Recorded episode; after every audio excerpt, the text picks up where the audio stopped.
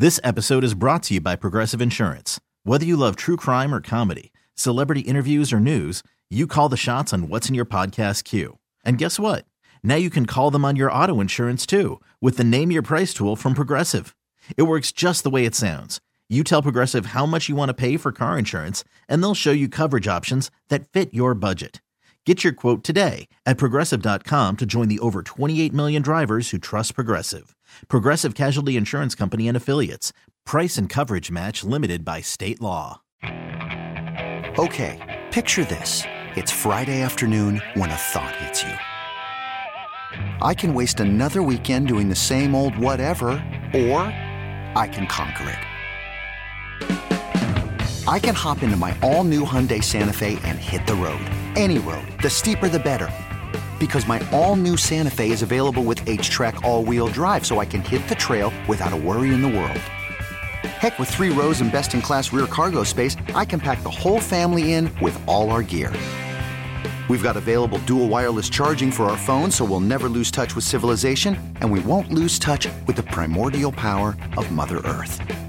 So, which is it? Waste the weekend or do something a little more epic? And conquer it in the all new Hyundai Santa Fe. Visit HyundaiUSA.com or call 562 for more details. Hyundai, there's joy in every journey. Color analyst for the White Sox, Steve Stone. Try it with your bare hand. It's a lot easier that way. Joins Lawrence Holmes. Steve Stone is a Cy Young Award winner. He is a fantastic color analyst for your Chicago White Sox, and he is a score baseball expert. We hand it off, Lawrence.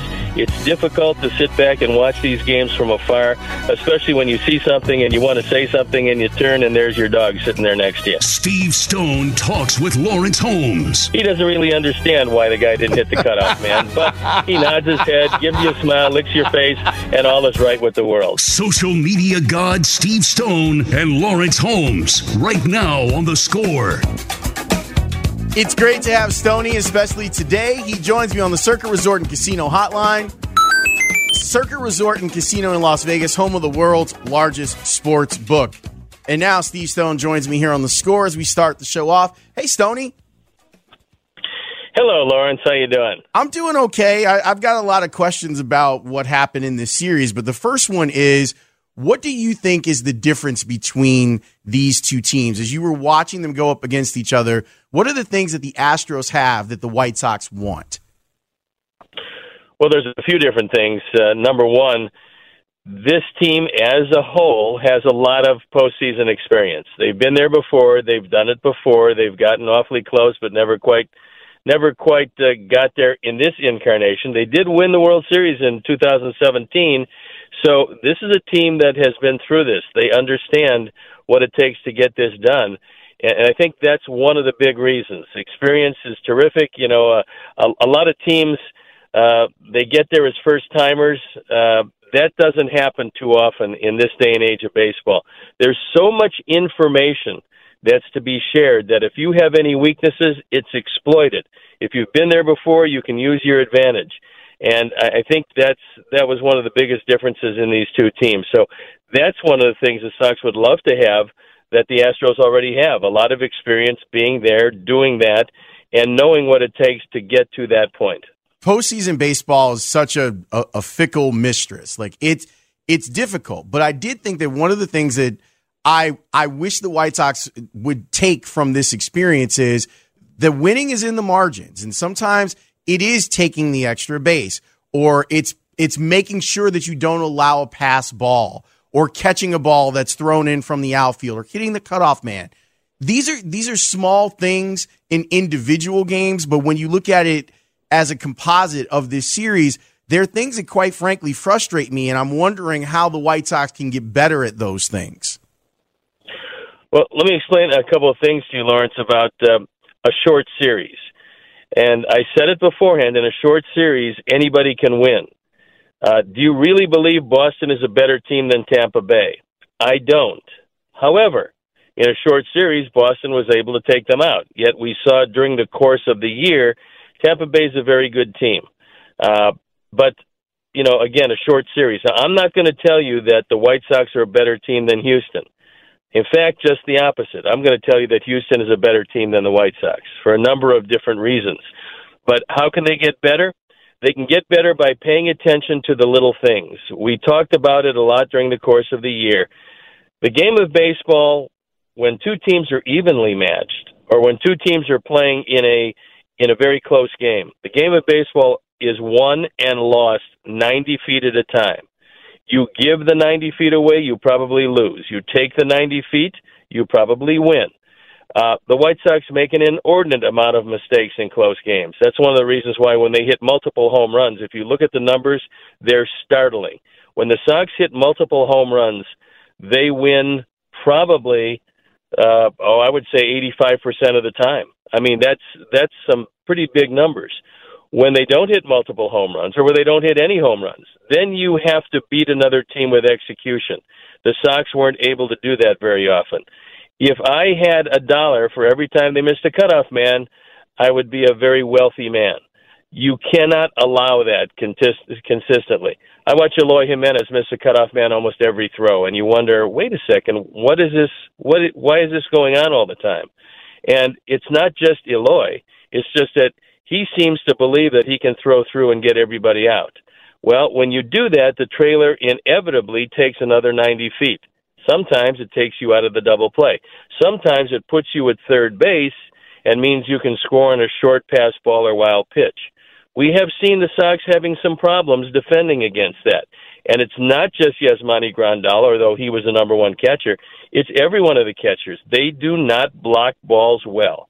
And so consequently, what happens, and I think this factored in, one of the biggest hits of the ball game yesterday was watching Carlos Correa on an 0-2 count swing at a high fastball, and he drilled it in the left field, drove home a couple of runs.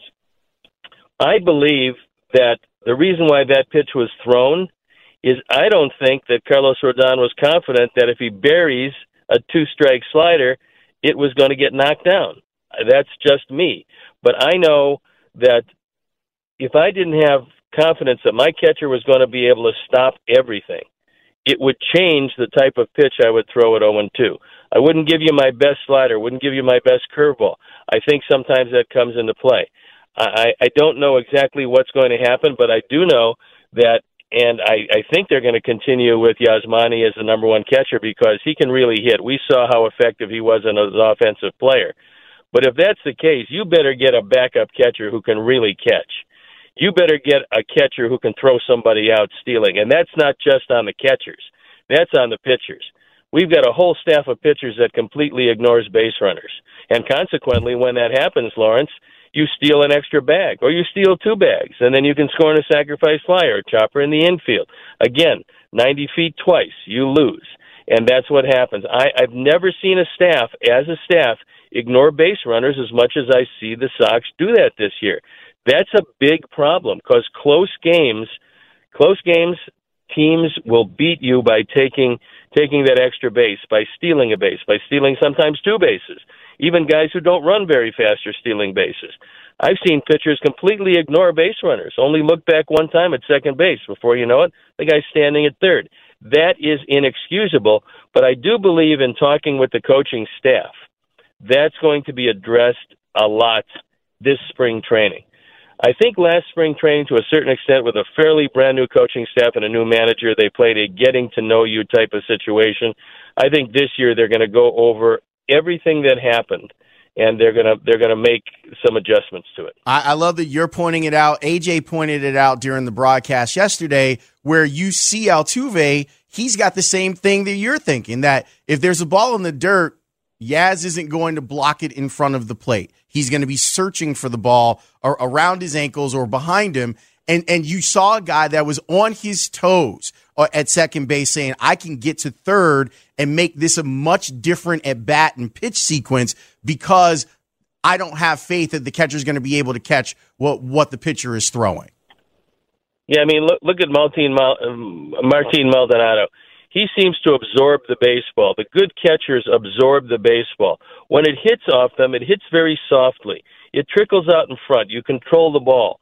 Yaz, at times, he's got fairly hard hands, and certainly he doesn't angle his body correctly. And whatever the technique is, it's not quite what it should be. I know he's a wonderful pitch framer, and but that's part of it. That's just a single part of it.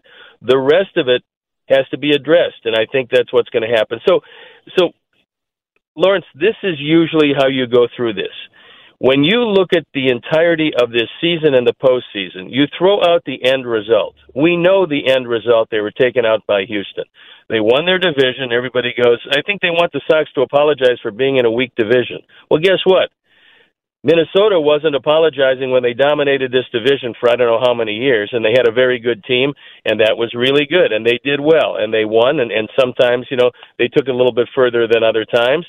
But the division is the division. You have to beat them. You can't apologize for playing in a in a weak division. It just happened. This was the year. So the Sox win the division. That's fine. Again, you throw out the end result. The end result was they lost to to Houston. But then you take a look and you do an autopsy on exactly how you got to where you were.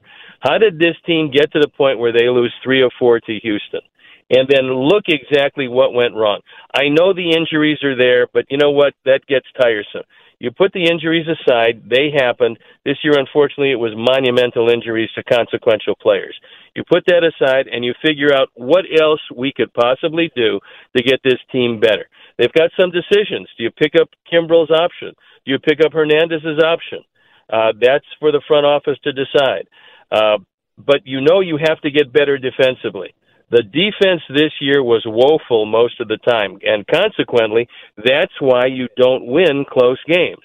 You don't win close games because some really good teams are going to make plays, and your team is not going to make them quite as consistently. We saw when the Sox when the Sox played a complete game, we saw that they were very good and they could beat anybody playing a clean game.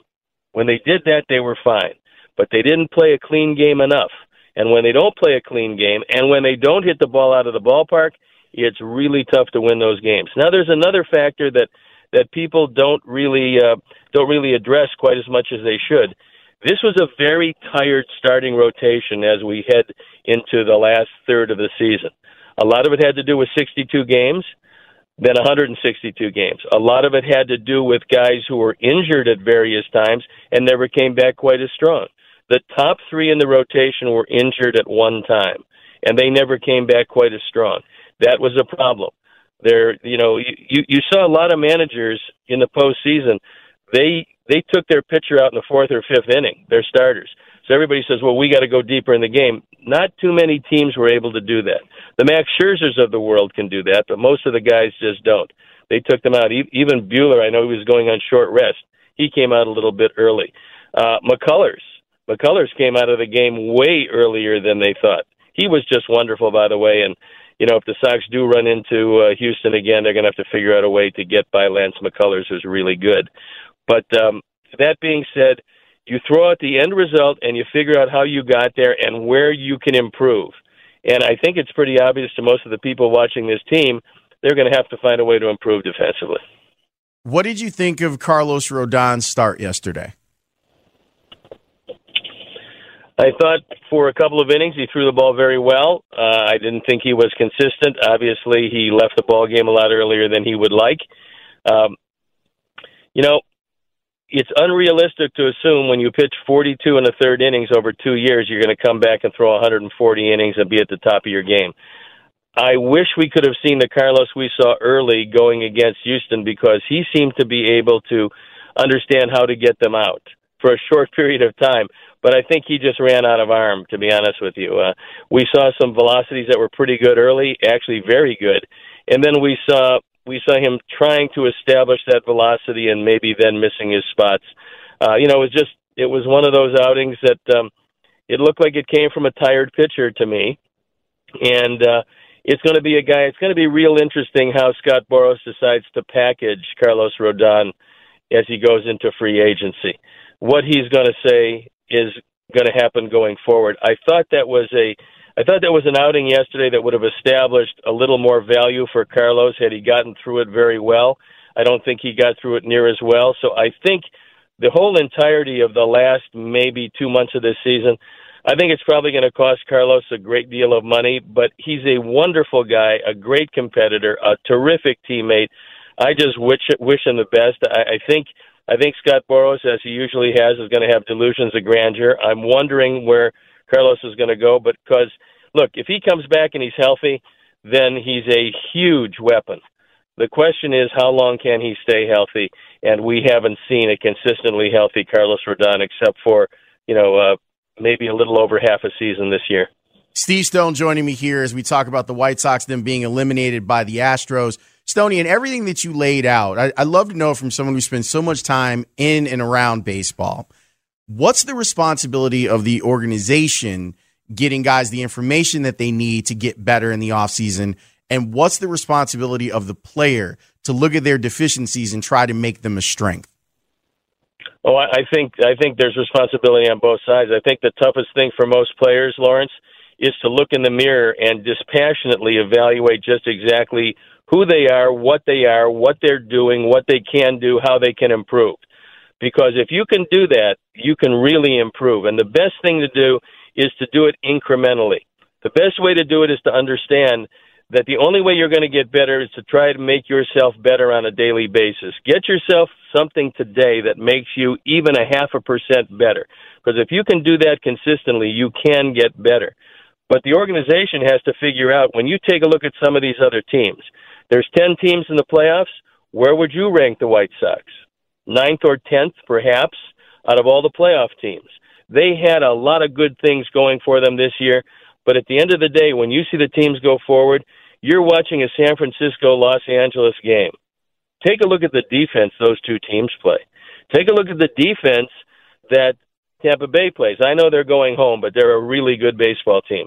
Most of the teams that are going on, they will turn double plays when they're supposed to be turned, which is something the White Sox had all kinds of trouble with.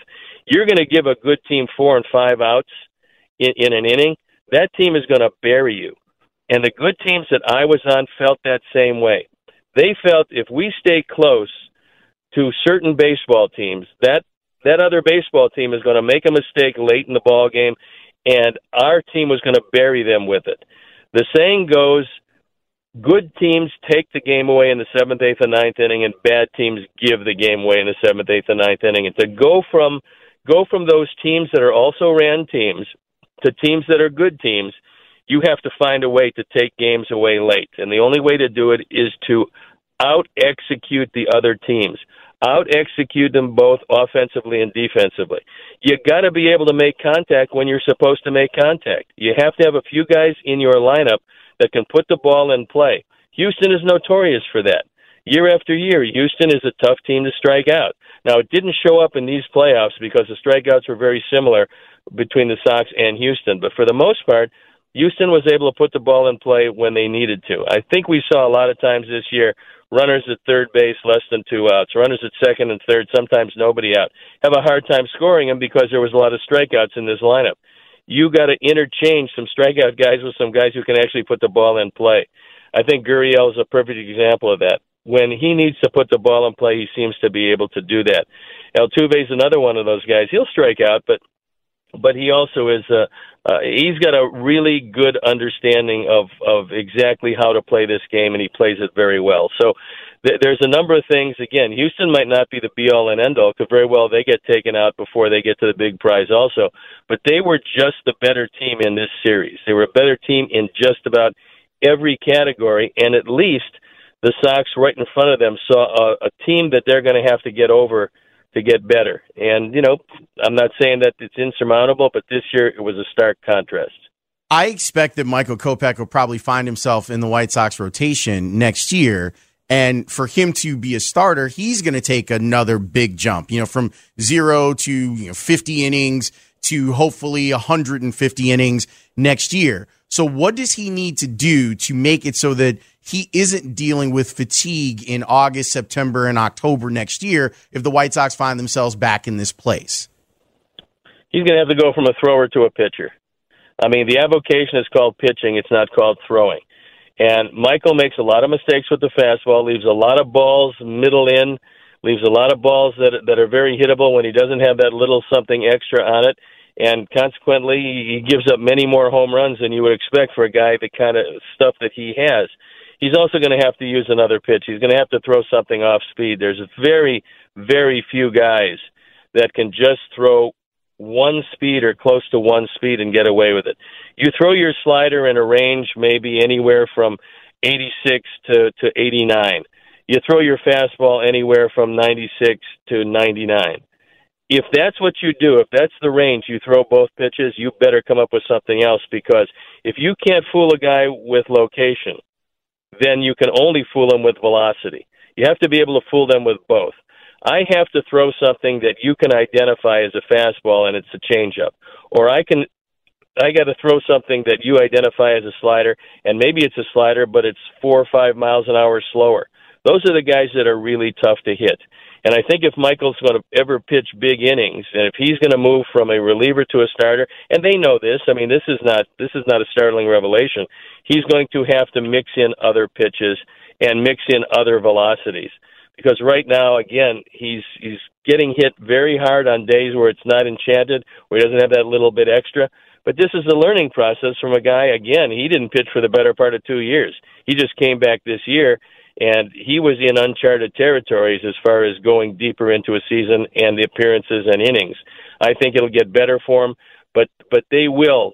They if if they have designs on making him a starting pitcher, they're going to make sure that he throws different speeds because otherwise it's going to be very tough for him. Stoney, I'm sad that this is the end of us talking about baseball. I wish that this we were talking for a few more weeks because then we'd be talking about the White Sox being in the World Series. But I want to sincerely thank you for all the stuff that you do for the station and particularly for my show. I feel like I know more about the game because you're on, and I feel like the listener does feels the same way that when you're done talking, they feel like they've been educated. So I wanted to thank you sincerely for all of the the great work that you've done on this show all season long.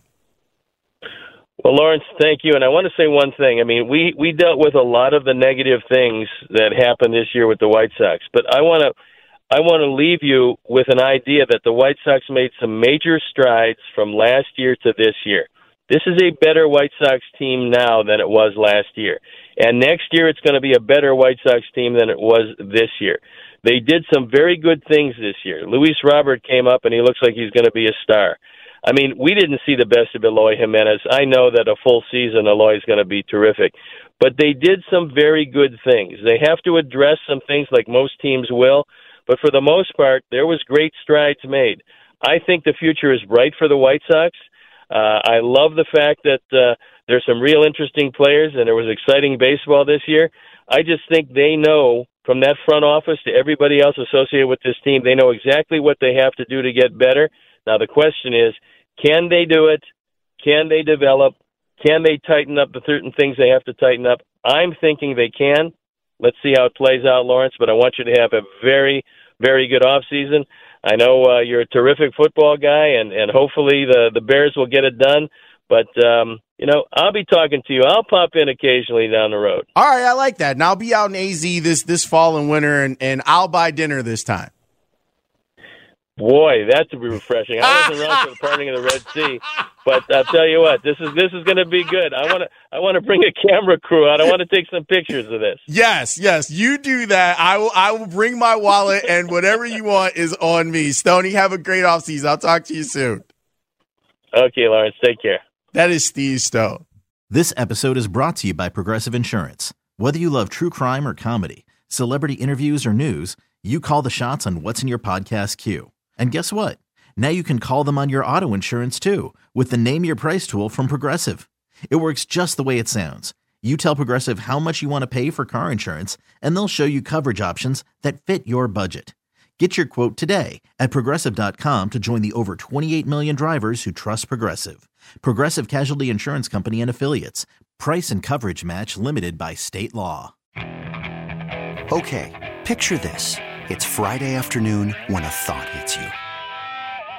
I can waste another weekend doing the same old whatever, or I can conquer it. I can hop into my all new Hyundai Santa Fe and hit the road. Any road. The steeper, the better. Because my all new Santa Fe is available with HTRAC, all wheel drive, so I can hit the trail without a worry in the world. Heck, with three rows and best in class rear cargo space, I can pack the whole family in with all our gear. We've got available dual wireless charging for our phones so we'll never lose touch with civilization and we won't lose touch with the primordial power of Mother Earth. So which is it? Waste the weekend or do something a little more epic? And conquer it in the all-new Hyundai Santa Fe. Visit HyundaiUSA.com or call 562 for more details. Hyundai, there's joy in every journey. T-Mobile has invested billions to light up America's largest 5G network from big cities to small towns, including right here in yours. And great coverage is just the beginning. Right now, families and small businesses can save up to 20% versus AT&T and Verizon when they switch. Visit your local T-Mobile store today.